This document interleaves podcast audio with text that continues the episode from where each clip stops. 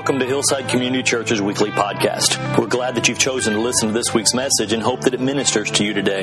Hillside's located in Keller, Texas, and if you would like to know more about us or to listen to previous recordings, please visit us at yourhillside.com. And now, this week's message. Good morning.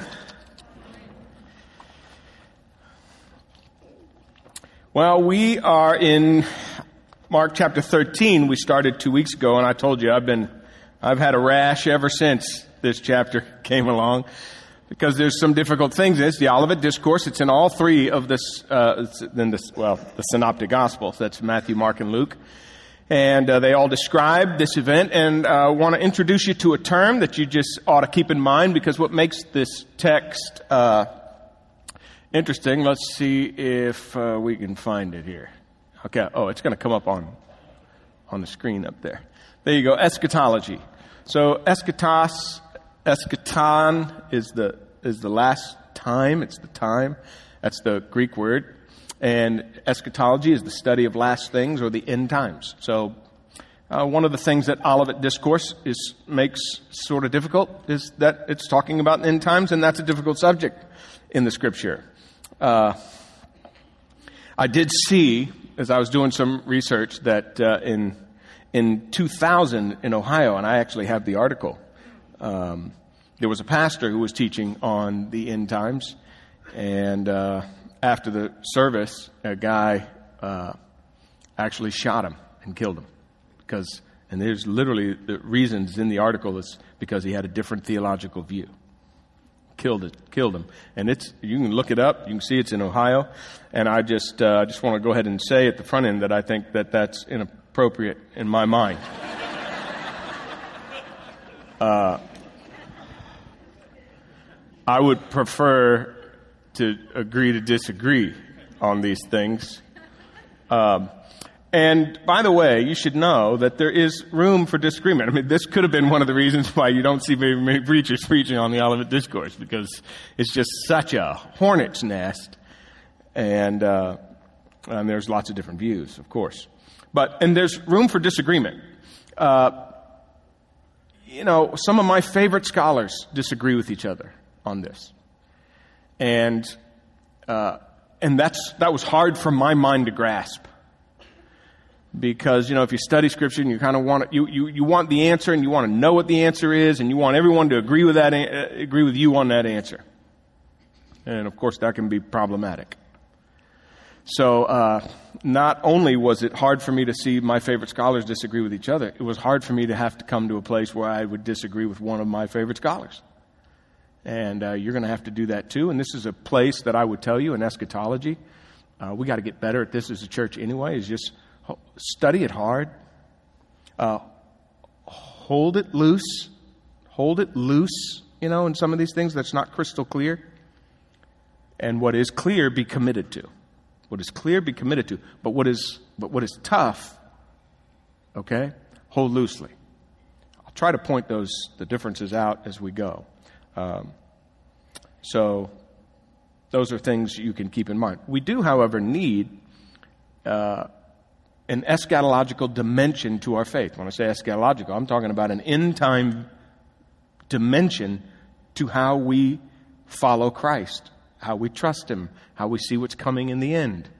We need that in our lives. Uh, so, remember, Mark chapter 13, the people who were reading Mark 13 at the time, they know less than we knew. So, whatever's in this text, God has something for us that's important here. The people who were reading it when Mark first wrote it and gave it to these Romans who were in persecution and struggling, God gave it to them for a reason, and we know more than they understood. For sure, we know more than they understood at that time. And yet, that the message was for them. They were to read it and understand it and apply it. We have to do the same thing. Uh, this text is not for you to predict the future. It's for you to be prepared for the future. Mark has had a theme, and it's about because following Christ is going to cost you. And there ought to be vindication. There ought to come a time, not only for your suffering, but Christ's suffering. What's the vindication of Christ's suffering? And for those of his followers, it's the second coming. And the way it's depicted in Mark chapter 13, you see very clearly there's vindication coming. What is not understood now, what is not seen now, uh, will be. And so the, the, the second coming, when you talk about it, it's either the best day of your life or the worst day. Because that coming ends reality as we have known it. And you are either with him or you're not. That coming is either a coming of judgment. That's why it's called the day. It is called the day of the Lord. And you are either on his side or you are judged. So it's, it's a very important day, uh, whether you're a believer or not. It's an important day. Now, um, what we said last time when we were together, when you just look at Mark 13 as a whole, there's 16 chapters in the book. We said that Mark chapter 13 is sort of a bridge. It takes us from, you know, Jesus is in Jerusalem now. He comes to Jerusalem in chapter 11, and then he is, of course, crucified there. Uh, 14 and 15 show the trial and the passion and the crucifixion, and then 16, the resurrection. So what Mark is doing is taking us over this bridge to Christ. And the bridge is the temple. And what's going to happen to it. And I told you last time that that temple represents what, what's going on here is Jesus is saying you got to get over the temple and get to the, to the cross. Because there is now a new temple. This would have been revolutionary for those people in Jesus' day. You know, when you start to read over here and you see why they get mad at Jesus, you know, the only reason they get mad at Jesus in Mark's account at the trial is because of what he says about the temple. See, this would have been overwhelming news. This guy is not only saying that if he destroys this temple in three days, he'll raise it back up, referring to his own body, which is what Jesus was saying. Jesus was basically saying, you don't need a physical temple anymore. I'm now the temple. You don't need a place where there's just spiritual activity going on in the temple anymore. Now I, you don't have to come to the temple to get to God. You come to me. I am the center of a new relationship with God. So this marked an incredibly important shift from this physical location being the place where you interact with God to Jesus being that place. Does everyone get that? Jesus is the new temple. So that's what's at the core of this. And, um, and in so, in chapter 13, and in verses 1 and 2, when they're, when they're leaving the temple, Jesus leaves the temple now. And it's the last time he's never going back to it. It's a sort of an act of judgment, as we saw a couple weeks ago. Uh, they're, they're, one of the disciples is still enamored with the buildings. And Jesus saying, Do you see these great buildings? Here's your judgment. Not one of them is going to be said. It's Old Testament language for uh, devastation. This thing's done. It's obsolete. The activities in it, it had become a den of robbers. Remember what Jesus called it? It was a den of robbers. It's supposed to be a house of prayer. They've messed this thing up. It's going down. There's an interesting text in Luke. Because something Luke does, and this is uh, interesting because Jesus alludes to this according to Luke, before he ever arrives in, the, in, the, in Jerusalem. Remember, he's coming to Jerusalem in chapter 11 in Mark. Uh, in Luke, when he gets there, remember what happens in the triumphal entry? This would have been the triumphal entry when you go and remember everyone's waving Hosanna like this. Listen to what happens. So here's Luke's version of Jesus entering Jerusalem. We saw it in Mark 11. Here's Luke's version. Luke says, He's coming down from the Mount of Olives. He's heading down. When you get to the Mount of Olives, you're heading down toward the city.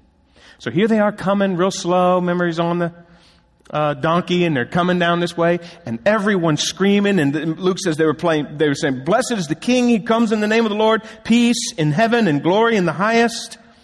And then some of the Pharisees who are standing by literally say this, according to Luke. Teacher, shut them up.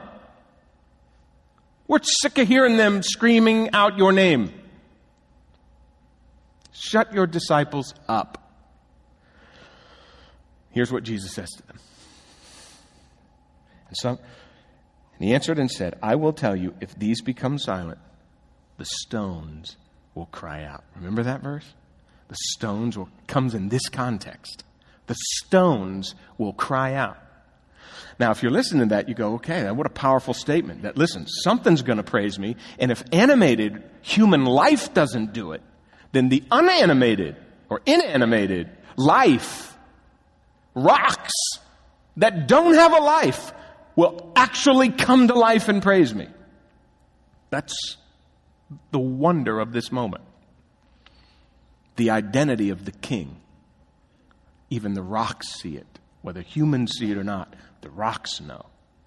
And then you read a little bit further, and Jesus isn't done because at this moment, Luke tells us something Jesus does that Mark doesn't tell us. Jesus' heart breaks. His heart breaks because they don't see it. Because what they see is buildings.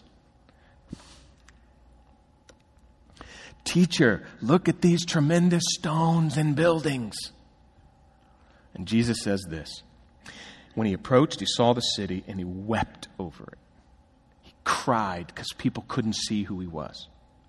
Saying, If you had known in this day, this is not what he says here, if you had known in this day, even you, the things which make for peace, but now they have been hidden from your eyes, you can't see it. And Israel didn't see it. And by the way, that's why the destruction of the temple happens. It's judgment on Israel. It's judgment on Israel because they rejected him. For the days shall come, here's Luke, Jesus predicting even before this moment, when Jesus actually says it in the Olivet Discourse. The day shall come upon you when your enemies will throw up a bank before you and surround you and hem you in on every side and will level you to the ground, you and your children within you, and they will not leave in you one stone upon another, because you did not recognize the time of your visitation. That's an eschatological term. That's an end time term used in the Old Testament. And here's what it's saying You kept looking for me to visit you. I finally came, and you missed it. You missed it. And because you missed it, because it was hidden from your eyes, you will be judged for that. But notice the stones. You say, what stones would cry out? It's the temple stones. And even though the stones don't actually cry out literally,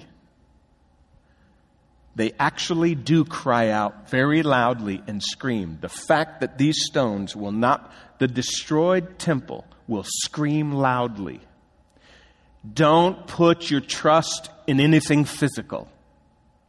Don't put your trust in a place. Don't put your trust in religion. Don't for one second put your trust in temple activity to relate to God anymore. These stones these destroyed stones scream judgment to anyone who trusts anything, anything but Christ for salvation. Do you see this? Those stones do cry out. They scream loudly. So, that's what Jesus is saying. That's the import of this. And when this temple goes down, the thought of that for Israel was incredible.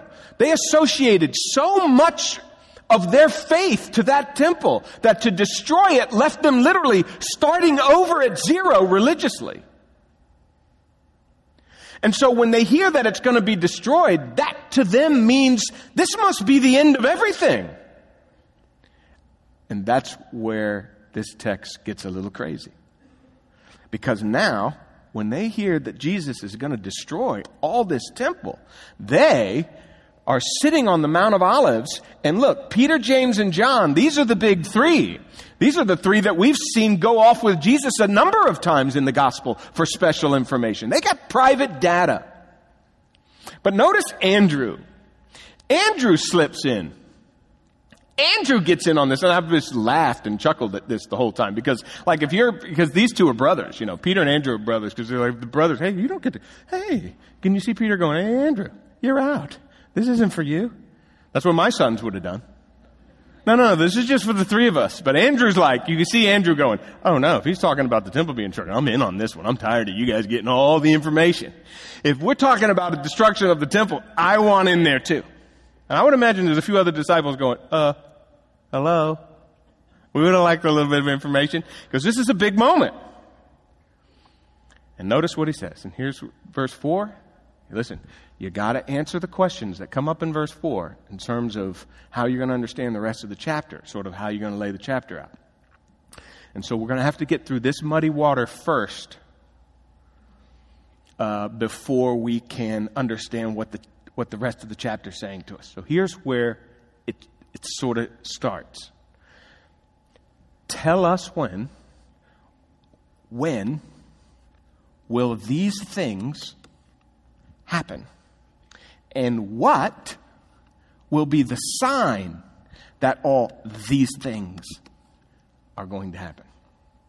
So, when you understand what they're asking, and people disagree on what they're asking, that's why you disagree on how the chapter lays out. Does that, does that make clear? Hey, well, what are they asking?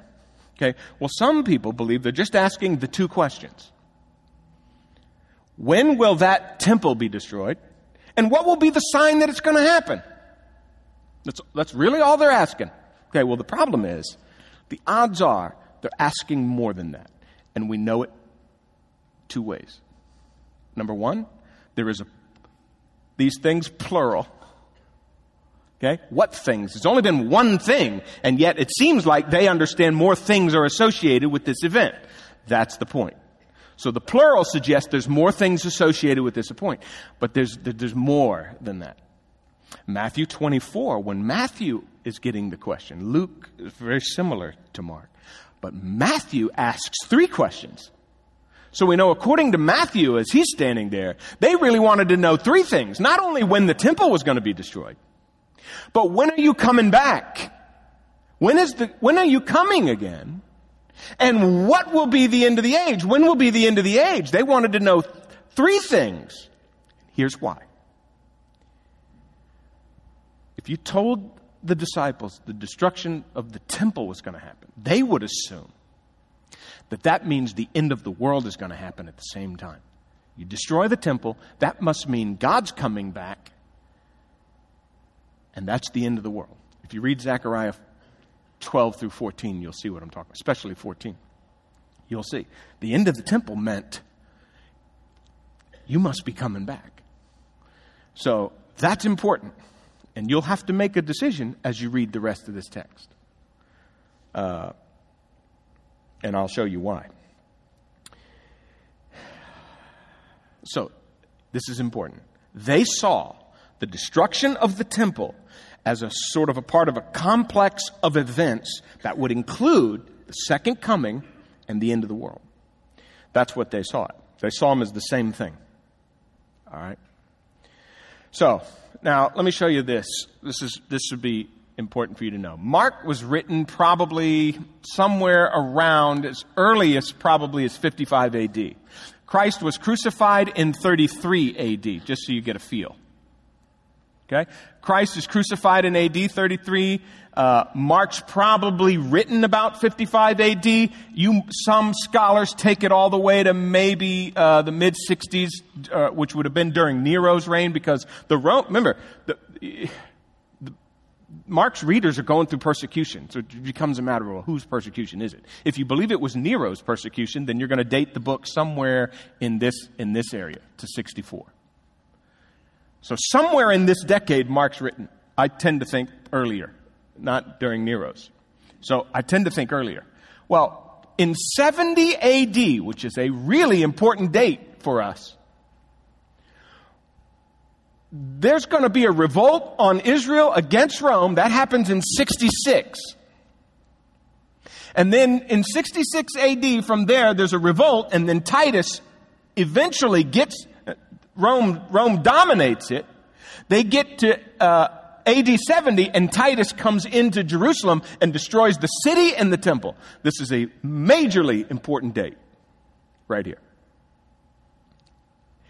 It's going to happen within one or two decades of reading Mark 13.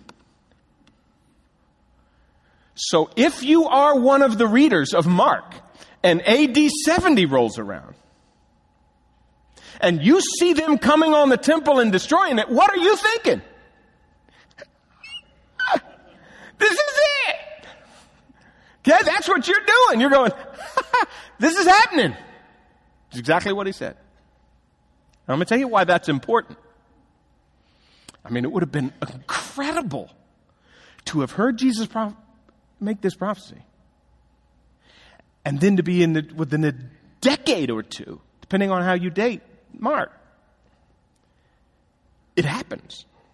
This would have been a profound moment. Now, here comes the question you have to answer if you're going to interpret the book and why, it, why you got to, uh, why there's lots of differences on, on the book. Okay, so this is going to happen. Let's see how I say this. Let's see. How do I say it in here?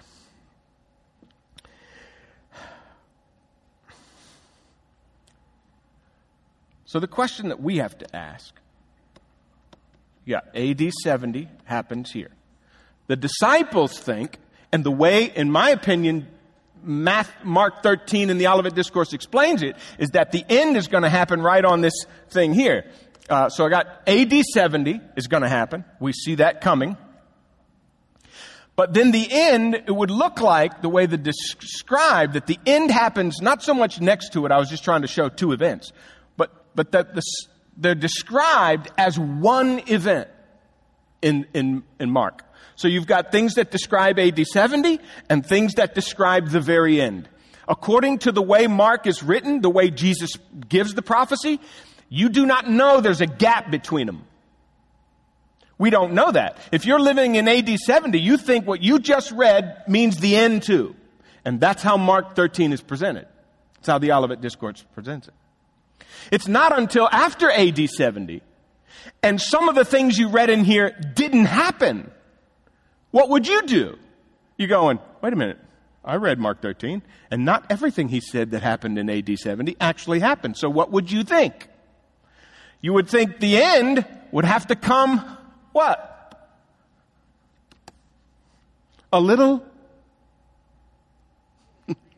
later. Thank you. You're with me.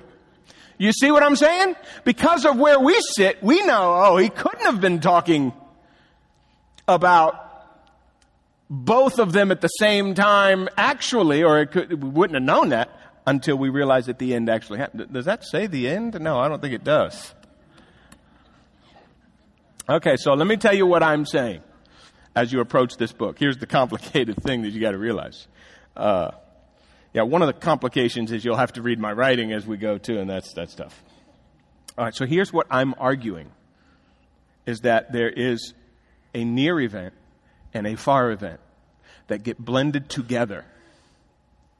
And so when you read in this this chapter, you read them as one unity they get blended. You don't know how to pull all the pieces apart to apply to which one. You don't know how to do that until the event's over. So the presentation of the event and what makes it hard to know, well, was that for AD 70 or was that for the end? It's complicated. So people approach the book basically three different ways, or this chapter three different ways. But what I'm arguing is He's showing this as a unified whole. So if you're going to uh, study this chapter, you're going to study it one of three ways. And let's use uh, let's use this one here. All right, so let me give you the three views of this text. The first one is you believe that everything Mark says in chapter 13 in the Olivet Discourse in all three Gospels only applies to what happened just a few decades, a decade or two later. It all applies to AD 70. That's one view of the Olivet Discourse. What Jesus was describing all happened then, so what does that mean for you then? Well, I don't, it doesn't really apply to me. Wouldn't you do that? Sure you would. You'd do it just like that too. I know you would do it just like that. All right, so that's what you would do. If, if, if that's it. So the only thing the church has to do where we're still sitting here is just preach the gospel. That's what we got to do till the end. Okay, but if, um, but there's another view. Some people think that even though that happened a decade or so later, some people believe that it's only describing the end. So this, this group here we'll, we'll refer to as the past because they think it's already happened. They're actually called preterists. Okay? They see it as happened already. This group here sees the book only applying to the future. So they would be your futurists. Those are your futurists. They think that this is describing the end time tribulation, okay, only. So it does not apply in this area. It primarily focuses on Israel because clearly AD 70 focused on Israel. And the church's job here, well, most futurists, most futurists argue that a rapture occurs before all that happens. So again, the church is out. I'm not here for that. I don't want to read it. Okay? What, what does it apply to me? I'm going to be gone. Now, by the way, this is important. I didn't say it in the first, I want to say it in this. The view that I'm about to give you, you can still be pre trib on the view that I'm about to give you, and it's the one that I hold. You don't have to be, uh, you can still be pre trib and hold this next view that I'm about to give you, which is basically it combines these into one and it's talking about both. It's talking about both. All right? And when we talk about this, we're talking about something in prophecy called prophetic typology. What we would say double referent. Okay? And that looks like this. And this happens all through your Bible. Whether you understand it or not, you've read it. That means this event describes this event. But they're two different events, and I speak about them as if they are one unified, blended event. But I'm describing actually two events, but I'm going to present them as if they're one. Is that understood? So that's, that's now let me just tell you this if you're going, that's way too theological for church. Feel like I'm in an online class at Liberty. Well, here's the deal. Whenever you read Mark 13, since you're not one of Mark's readers, back in that day in AD 55, every time you pick up that chapter and read it, every time you read Matthew 24 and 25, and every time you read Luke 21, you're making a decision how you interpret that text, whether you like it or not, and it's one of these three. And whether you knew it or not, I just told you what you're thinking, and you didn't even know you were thinking it. That's a gift, people. That's a gift, people. All right? So, I actually am, that this view, and a lot of scholars hold it too, are, is the preterist, I won't even write it. It's the preterist futurist view. And there's a few different ones that, you know, that encompass both. There's some variations of it, not enough to talk about. So there's really just three. You either see it as already happened, you see it as all, all going to be future, or you see them together. And if you see them together, then you've got to work really hard to sort of piece everything out and say, well, when does that happen then? When does this happen there? And what does he mean by that? And if you don't see them this way, I think you make the mistake C.S. Lewis made in saying Jesus was wrong about one of the verses in here. We'll get to that eventually. But I think you have to be able to see this. So we're talking about prophetic typology. That means one event mirrors another event. And I'll show you throughout this text how that happens in your Bible. Let me read you a, a simple quote. It's not really, it's really not a simple quote. I won't read the whole thing, but I think it's a great, important thing to remember when talking about prophecy. When you're talking about prophecy, which is what we're going to be primarily dealing with. Okay? The function of prophecy, listen to Ridderbos. He says this The function of prophecy is consequently not that of a detailed pro- projection of the future. It's not broken down real nicely so that you can tease out every little piece and you know everything that's going to happen. It's not how prophecy functions. Even Jesus himself in the text tells you what? I don't know when this is going to happen. According to Jesus, because these two are presented as one, he could have seen God come back right after AD 70 because they both blended together into one event. That could have happened. So here's what he writes The function of prophecy is consequently not that of a detailed projection of the future, but is the urgent insistence on the certainty of things to come. So he's critical about what is going. You're going to see things happen, but I can't be detailed all the way through here enough for you to just lay it all out perfectly on a chart. And then he writes this this explains why, at the end of the vista, the, the perspective of, of that detail is lacking. The prophet sees, and the prophet in this case Who's speaking? Is Jesus. The prophet sees all kinds of events that will come, and he sees in all of them the coming of God. He doesn't know how to piece them out. AD 70 could have brought it, as far as he's concerned, in his presentation. But he cannot fix a date for the events, and he cannot distinguish all the phases in God's coming. To him, it is one great big reality, and that's what, um, that's what we're arguing. Okay? So those are your three views. You've got to come up with one. And again, no violence in disagreement. All right? No violence. Okay. So let me say, um, and I, I, just want to make this clear because I didn't in the last one. Uh, this does not mean you can't be pre-trib. You can hold this view of the Olivet Discourse, be pre-trib, mid-trib, pre-wrath, or, or uh, post-trib. You could be any one of those. And I want to, uh, another thing I just want to say is really important. When you're dealing with eschatology, let go of the tribulation it's, it's not nearly as critical to eschatology as a whole as we tend to make it. We're just scared to death of trouble. Eschatology as a whole has so much to say about it. There's one little tiny verse about rapture in 1 Thessalonians 4, 4 and we're devastated by it, and now we can't even, we can't even contemplate eschatology because we're worried about where to squeeze that. Don't worry about where to squeeze that yet. We'll get to that later. It's not critical to our discussion here.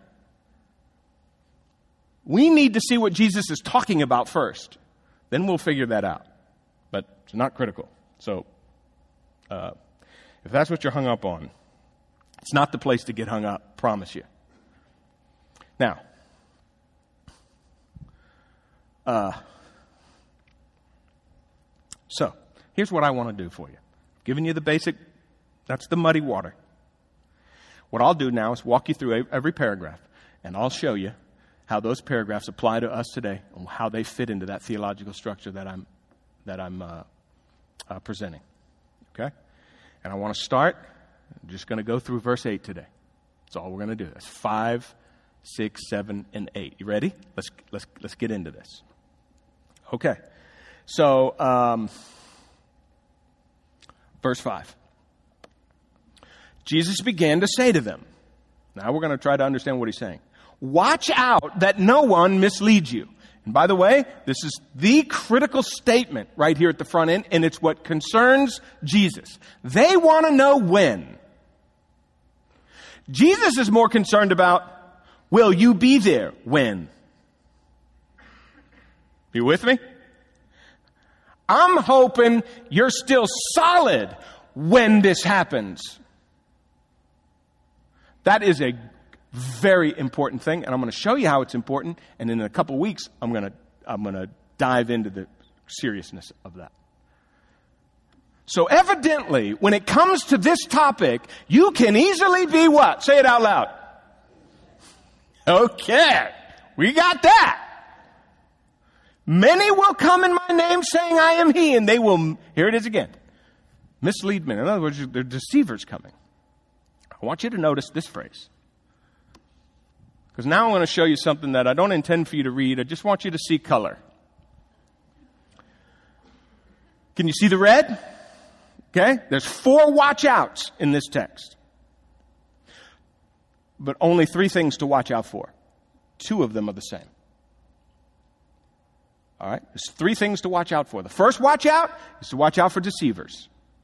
Second watch out is to watch out for persecution. We're going to cover that one in two weeks all by itself. I'll show you why in a minute. That next be careful is the same as the first one. It's the same words watch out, just translated be careful, but it's actually watch out. And then watch out again, and you're watching out now for the second coming. So you're either watching out for deceivers, you're watching out for persecution, and who wouldn't be watching out for that? and then you're watching out for the second coming. So that's, that's what's on the table.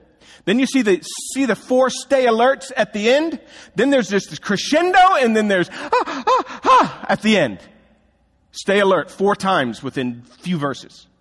And that's the second coming. So at the end of the day, when it's all said and done, when he comes back, you better have, I'm going to say, your stuff together. You with me? All right. So that's that. That watch out is a big watch out. The first watch out is don't get misled because it's easy to mislead people. Now, let's walk through this. So he says, There will become, there's going to come people in my name. Now listen, Jesus has already come. In two days, he's dead. By the time whoever it is is coming to do this, he will have already come and died the first time. That means whoever's coming back next thinks they're the what? They're the second coming. No, I'm him and I'm bringing the kingdom. And here's what Jesus will say to you and what this passage will teach you very clearly. And that is this. When he comes back the second time, you won't have to wonder. And I'll let you read the end of the chapter. We're going to get there and have to figure out this apocalyptic cosmic language. But I promise, there's stuff going on that will make it crystal clear who he is. So Jesus says, don't be misled by the guy that says he knows something that somebody else doesn't know, or he is something that nobody else has been. Because that can't be true. All right? So, uh, now you're going to see how come it's so mis- how come it's so easy to mislead? And then there's another question, and I'm just going to throw this in right here like, Jesus, you're about to list a bunch of things, and here they are. Let's, let's read them first.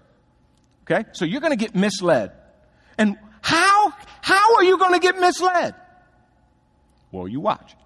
When you hear of wars and rumors of wars, okay, how many of you get many of you get a little scared when you hear wars and you're looking out there and you're a Christian, so you know things are happening in the Middle East? You see Russia doing what they're doing. You see Syria doing what they're doing. You start to see Israel making moves. You see Iran and all this nuclear here, nuclear that. How many of you go, uh oh, I think it's the end? How many of you have ever done that? I think that could be what's going on. Let me just see your hands. Be honest. I do it. I'm, I'm admitting it. I know you do it. And here's what Jesus says. Shut up. That's what he says. Don't you love that? Don't be alarmed. No, now wait a minute. This is happening and then that happened. Under here. Uh-uh. You want advice? Don't be alarmed. Wow. That's good. That's good advice. How many of you needed that advice? I needed that. And we're not even done. We're not even close. There's always wars. In fact, there have been wars since Jesus was saying this. Wars that happen after him, and wars probably every day of your life. And there's certainly rumors of wars. There's always somebody ready to go to war. People will die. So what Jesus is describing as a very chaotic, scary time. But here comes the question: Is why does he bring these up? Because look what he says. Verse 7, by the way, is the critical interpretive piece of this first paragraph, which, which goes all the way to 13. But we're only going to go to verse 8 because the last one in the list, he's going to spend five or six verses on. It's that important. We're going to spend six. Whatever the last one of these things you're going to hear about is, and it's persecution, that's the most important one. So we got to, and, and, and it tells you why Jesus would answer a question about when something's going to happen with a bunch of things that don't tell you when. Why would you do that? If these aren't the things that I ought to be alarmed about, why are you telling me them? Now, don't you think knowing Jesus the way we do, he's probably got a good reason for that? And you'll see it at the end in the next paragraph. Because they go together, but I'm breaking them up. So the first thing is, don't be alarmed. All in one verse, get this. Don't be alarmed. Number two, these things must happen. This is a really important word in your New Testament. Little Greek word, three letters. means must. It's a theological must. It's, it's what we call a, it's the theological necessity. Jesus must be handed over and be crucified. It's going to happen. So Jesus is here saying, but here's the key within that. Because it's a divine necessity, God's in charge of it. God's in charge of it. So don't panic. He's in charge. You see all these things happen, scares you to death, and you wonder how. I, here's God saying, here's why I don't want you to be alarmed. I, I got this. There's chaos in the world. Everything seems to be sort of a loose, everyone's a loose cannon out there. I know exactly what's going on. And I'm going to tell you one other thing that'll really help you. And it's in this verse here, Jesus says, and that is look, this is not the end. It's going to feel like it, but it isn't. So don't think it is. Three things in that one verse to help us with all of these things. And he's not even done mentioning them yet, but he can't help but squeeze that in. Nation's gonna rise against nation. We hear that all the time. Kingdom's gonna go against the kingdom. There will be earthquakes. In the last two years, last, just two weeks ago, in Ecuador, there, there's over 700 people dead already. And thousands and thousands of people affected. And a year ago to the day almost, April 25th of last year, 2015, Nepal, remember what happened there? 8,500 people dead. Earthquakes are happening. And, and there's famine. So these things are happening, and they've been happening since Jesus said this. They're still happening in our day. So whatever he's describing here looks like something that's got to happen for a really long time. Does everybody get that? But to see, if you were reading Mark back here, you wouldn't have known it was going to be a really long time. Because those things were probably happening in Jesus' day. And then the temple gets destroyed in AD 70. So well, this must be it. Turns out no. Turns out those things are a picture. Or they sort of, not really a picture. Those things are just happening throughout the age. But Jesus says, here's how the deceivers trick you. You'll get scared. You know what happens to your faith? You know when you're really vulnerable spiritually? You get scared. You get scared and you're not really sure, and your faith maybe is struggling a little bit, and then someone comes along with the answer. By the way, that's what's going to happen at the end of the world anyway. The Antichrist is going to say he's got the answer, and then everybody's going to go run into him because, hey, we need answers, and we can't get them from anyone, and there's no hope of getting them anytime soon. So you fall for it. Even though it goes against some of the grain of what you felt. You're going, Lynn, look what's going on. There's so much chaos. I need something to grab onto. Well, don't grab onto a deceiver out of fear. Because you'll be wrecked. Your faith will be wrecked. So, hear this. Jesus is saying your faith better be able to interpret reality and handle chaos or it won't make it to the end. Do you hear that message? It won't make it to the end. You'll get suckered. So, evidently, these signs that are leading up to this, and that's, by the way, the purpose of your chart. See the signs here? They lead up to the AD 70 event.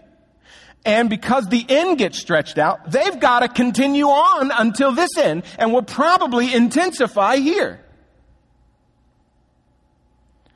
But they've got to happen, but they do not signal the, the end. They're just a part of the time in between.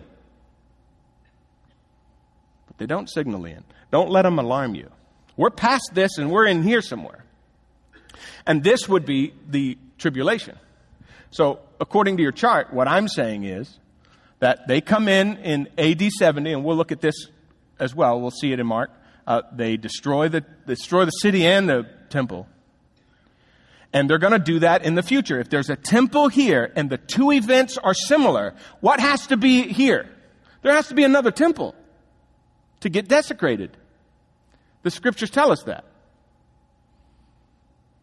Okay? Daniel, Second Thessalonians. You, you, it's crystal clear. This is not, this is not hard stuff. We know that there's going to be, and then somewhere in because that's the middle of the seven year tribulation when that happens. The beginning of the seven year tribulation, there's a covenant made with Israel. Halfway through it, he breaks that covenant and, and desecrates the temple by setting himself up as a uh, religious sort of savior figure. And then the last three and a half years, how do you know it's three and a half years? Uh, if you were just reading Mark, you would think, well, he's going to come as soon as that happens. But no, we know that that gets stretched out right here, gets stretched out three and a half years before the coming. Because Revelation tells us it does. So we, we get that picture later. You don't have it now. You don't see a tribulation seven year thing going on in the Olivet Discourse yet. That, we gotta go import other New Testament books into that to get this structure right here. But it's a clear structure. It's not hard to see. So that means you got this whole picture going on, and these things are happening leading up to it. But we're not in it, and they don't signal the time of the end. That's what Jesus is saying. Now,